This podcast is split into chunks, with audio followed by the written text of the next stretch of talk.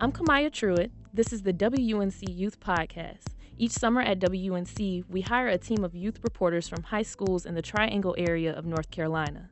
This summer, in addition to reporting out stories from our community, we're exploring what is news. Our guest today is someone who tells stories to public radio listeners across the country. He's also someone that makes it very clear that what he does is not news. No way is this the news. In fact, you could smuggle a vial of sperm from Snap Judgment Studios, give birth to a child that looks exactly like her own Davy Kim, right down to his twinkly eyes, and you would still, still not be as far away from the news as this is. Glynn Washington is the host of Snap Judgment, and he joins me from his studios in Oakland, California. How are you doing, Glynn? I'm fantastic, Amaya. How are you doing? I'm great. So, why do you make that statement about the difference between your show and the news each week? Well, we say this is definitely not the news because I'm actually looking at life from a different lens. Um, I don't really want to be anybody's reporter. Our stories are aimed at both the heart and the mind. And I want them to unfold as narratives. I want them to unfold as films, as movies. This is cinema of sound, movies of the mind. And I want them to be from the perspective of the person that, are, that is living them. And oftentimes, when you do journalism, the journalism is the, the journalist is the driver of the story. You see things through their eyes as they tell you the story, which is fine, which is cool, which is great sometimes. But for this show, I want the the first person perspective to be from the person living the story um, because I think it changes the way we see it. And um, so I say I say each and every week this is not the news because I want I want everyone to put on a different hat. I want them to, to uh, we're trying to put you in someone else's shoes to see the world through someone else's eyes, and um, hopefully our storytelling reflects that. Right. So what is the process in um, writing these stories and allowing these characters to speak through the radio and like breathe and live? Well, the process, I mean, it's varied, but it starts with these amazing, talented producers that we have here at Snap that, you know, go go out into the world and, and find these stories. Real people, real stories. Um, you know, real life is stranger than fiction. Uh, we it's so funny because oftentimes people will say, Did that really happen? Did that really happen? Uh, a story that I've told or a story we've told on the show. And almost invariably, uh, we've had to tone down what happened rather than amp it up in order for believability.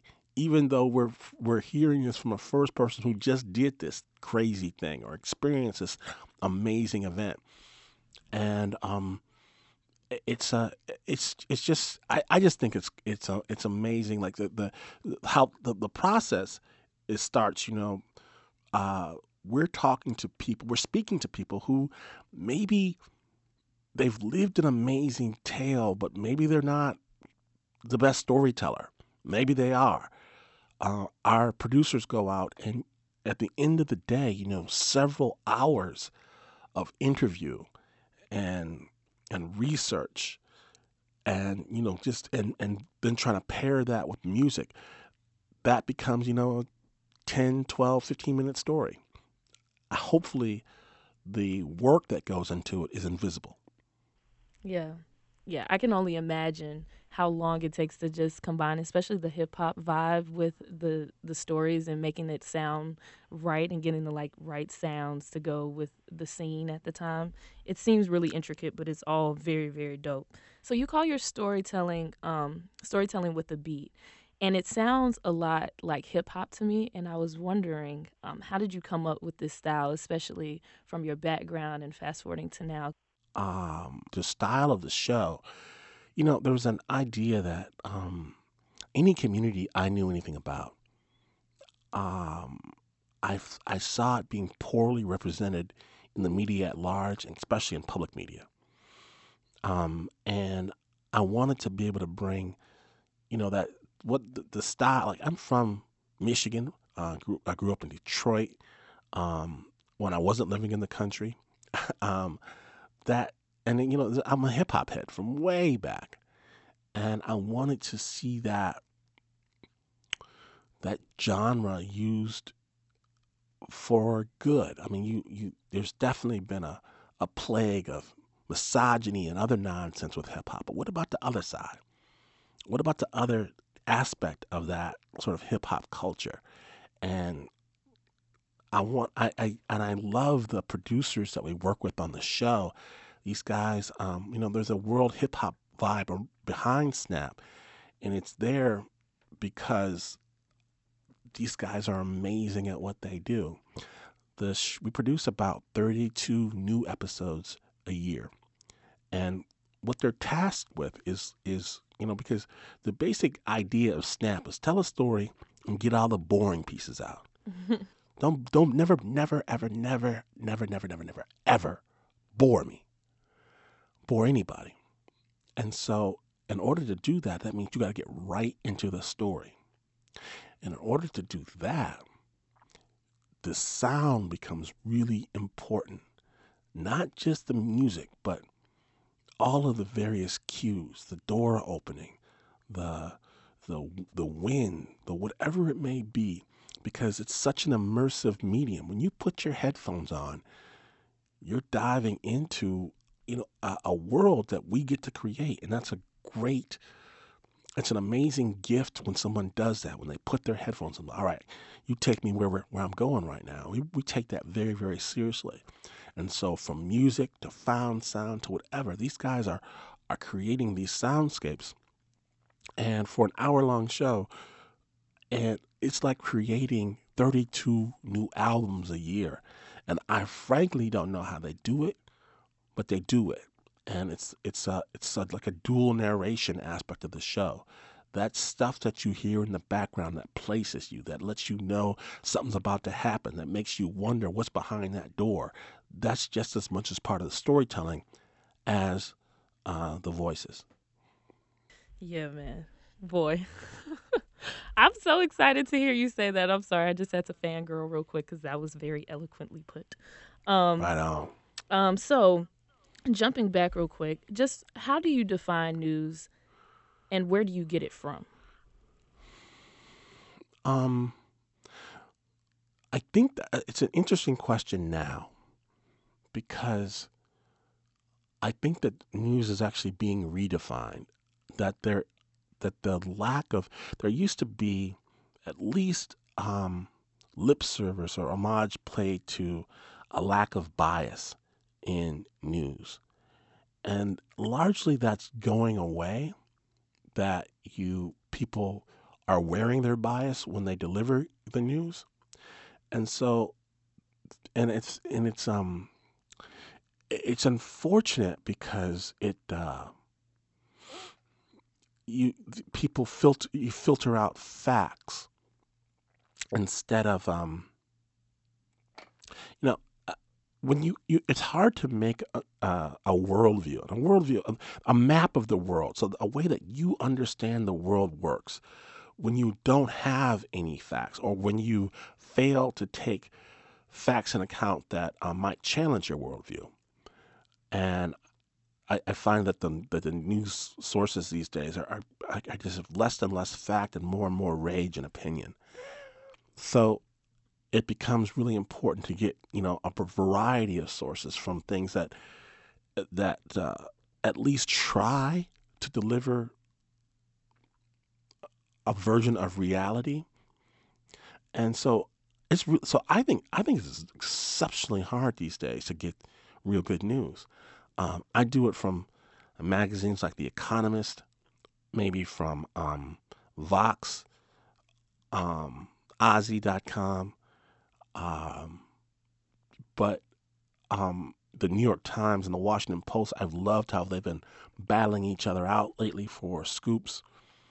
And, you know, I want to support, uh, you know, newspapers. I think you, it's like you've got to support these organizations because they're under assault. If you find truth somewhere, make sure that you support it. Like um, your local public radio station. um, is really important because it doesn't. It's not automatic that that's going to be there. It's not there unless we support it. And the broader the the information that you're getting is, the more valuable that becomes. Because any idiot, and there's lots of them that do this, can bray on about nonsense and give you their uninformed opinion. Um, it's stunning how commercially successful that is. But digging into what's really going on, that takes some work. It takes some resources, it takes some knowledge, and it, you know, it it takes some heart. Since you're like an arsenal of wisdom right now, um, I just want to get any advice that you have for the seven youth reporters we have sitting sitting in the room today, just about um, any advice you have about producing their first news pieces and um, any other wisdom that you may want to give. Uh, I think it's great that they're there. I think it's great that the station is supporting it. I really do. I think it's it's just a wonderful, and I think you know it's not every station is doing this, and I think that the um, you are to be commended for for really raising the bar. As far as advice for the for the young producers coming up, my biggest advice is to follow your curiosity. To follow your curiosity and and be willing to go back and ask get that second interview and do that second follow up or do that that 15th edit. That work that goes into making your your the work invisible you have to work very very very hard so that the work that you've done is invisible. And but when you do it really pays off for your listeners. You are able to take them somewhere they've never been before and and you do that by taking yourself somewhere where you've never been before. So lean in you know you've got to really that microphone is a passport to a lot of different places that you might not know exist. So use it.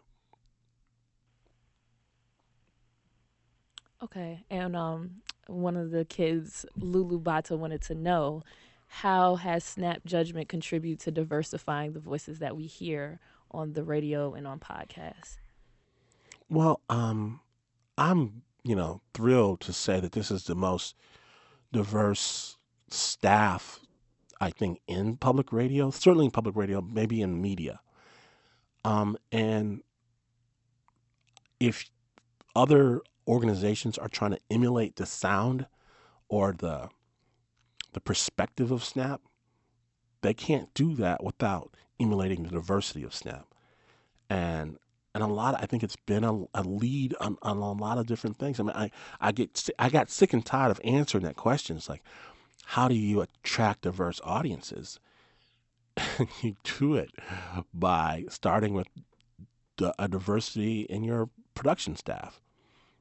You know, making sure that people do see people or hear people that look like them. But let me let me let me let me turn that on its head too.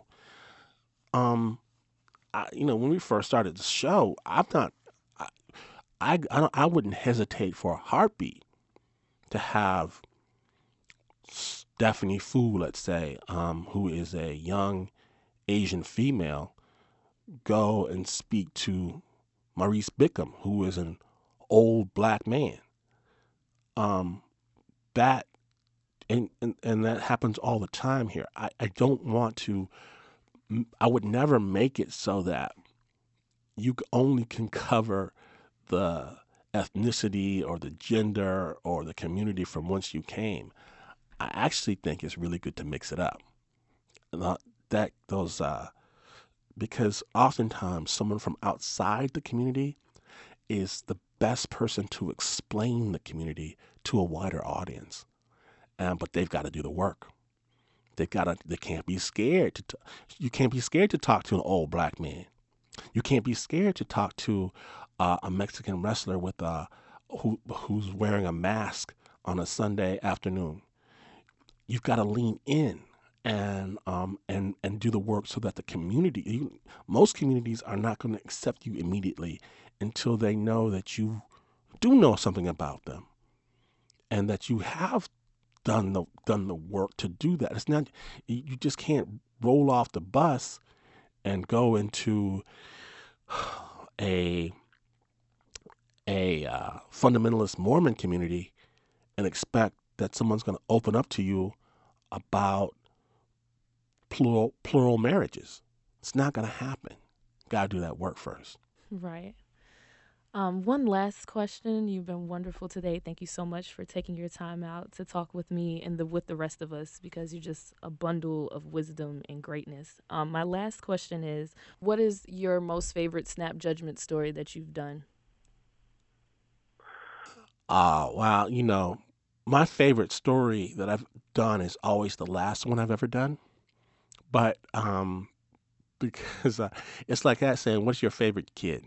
Um, but I like, I love like um, some of these romps when you, I get to kind of re, relive some of these ridiculous stories from um, kind of earlier days, and um, and I had some crazy times. I think that telling stories from living in Japan, telling stories from living in Malaysia, um, they just I, I whenever I do that, whenever I get in the way way back machine, it just puts a smile on my face. Well, thank you. Thank you so much for your time and energy and advice. Um, we all really appreciate it. This was Glynn Washington, the host of Snap Judgment from WUNC. Glynn, thank you again so, so much for your time. I hope you have a wonderful day. Thank you so much for having me. Appreciate it.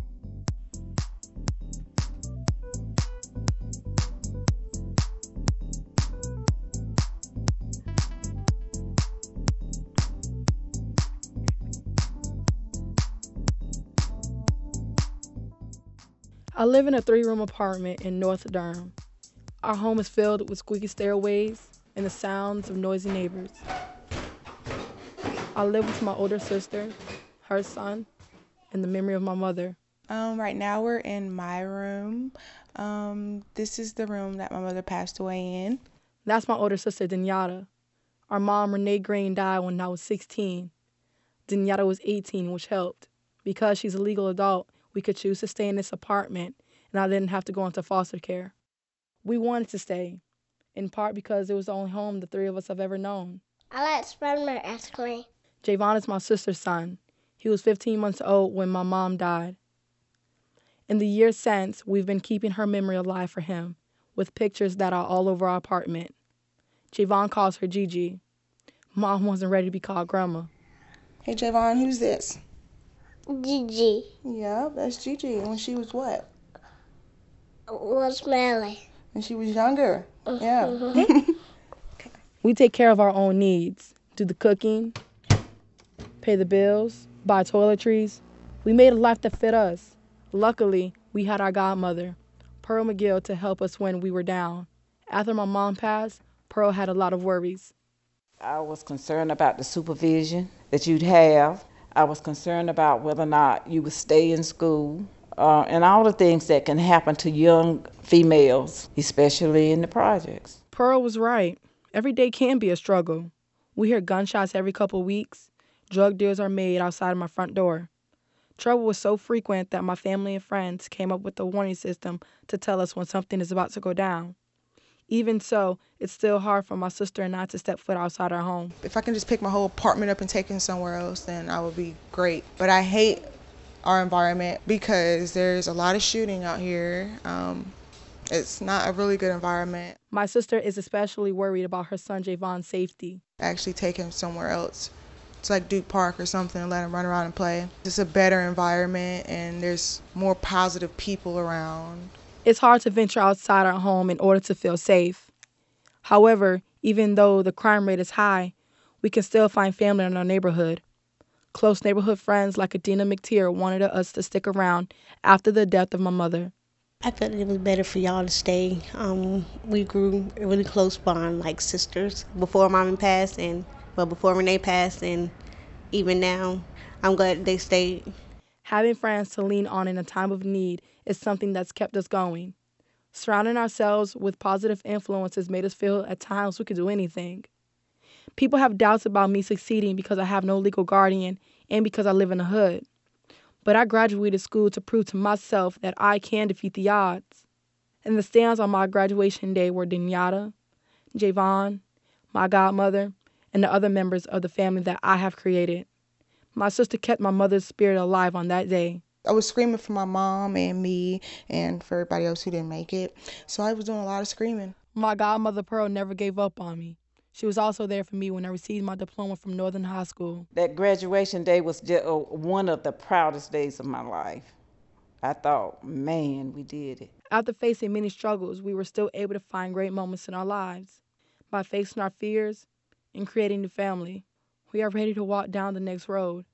Whether it leads to college or finding a new job, we can always find a way with the help of loved ones. With the Summer Youth Radio Institute, I'm Fantasia Walker, North Carolina Public Radio, WUNC.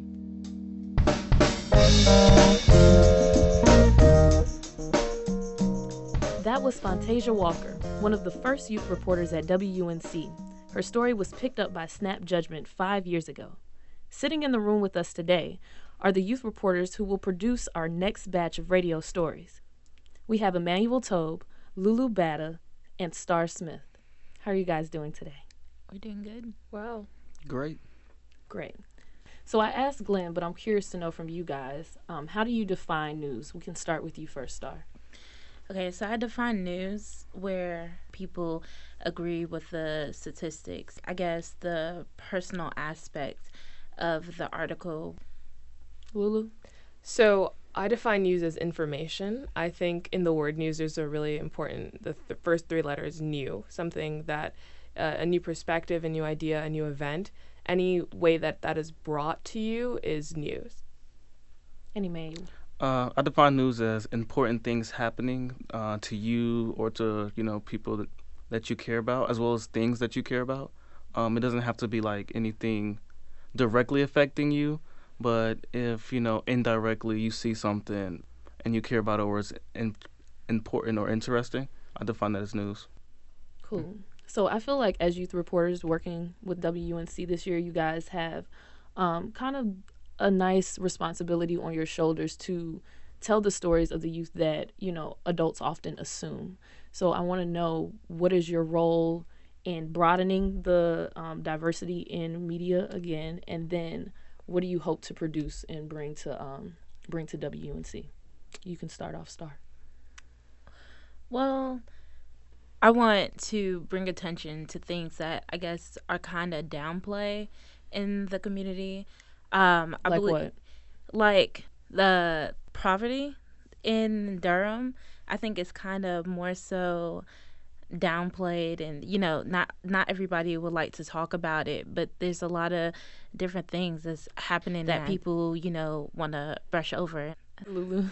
So I hope to both challenge the stereotypes and acknowledge the stereotypes. Um, a lot of times we hear the stereotype about the angry black female, and I want to see, you know, why, and I want to both challenge that, but then also sort of take a deeper look into that and not necessarily debunk it, but understand it more. Um, and then there was something one of the other youth reporters said in the beginning, Anthony, in the beginning of the program, he said, I want to make people uncomfortable. And I think that's a really, really good motto and trope to have. Uh, take people out of their comfort zone with ideas and things like that. Yeah. Emmanuel. Um, I think for the program, um, kind of going back to what Glynn Washington said was when he was saying that in order for us to really, you know, have a diverse kind of news and kind of talk about everyday issues about, you know, everybody, we have to have everybody on the radio. And I feel like uh, teenagers, you know, really don't get their voice heard often. or if they do, you know, it's kind of downplayed or it's, you know, oh, that's just a teenager issue. Oh, it's not really that important. So I feel like, you know, getting having the opportunity to come on the radio and say an issue that, you know, people have told me, oh, that's downplayed, oh, that's not important, and talk about why it's important to me and, you know, why it's important to the people around me, I feel like that can be really powerful and hopefully get, you know, people to see why it's important. That was Emmanuel Tobe, LouLou Batta, and Star Smith, three of our youth reporters that will be producing their first radio stories for our WUNC Summer Youth Reporter Institute. I'm Kamaya Truitt Martin. Thanks for listening.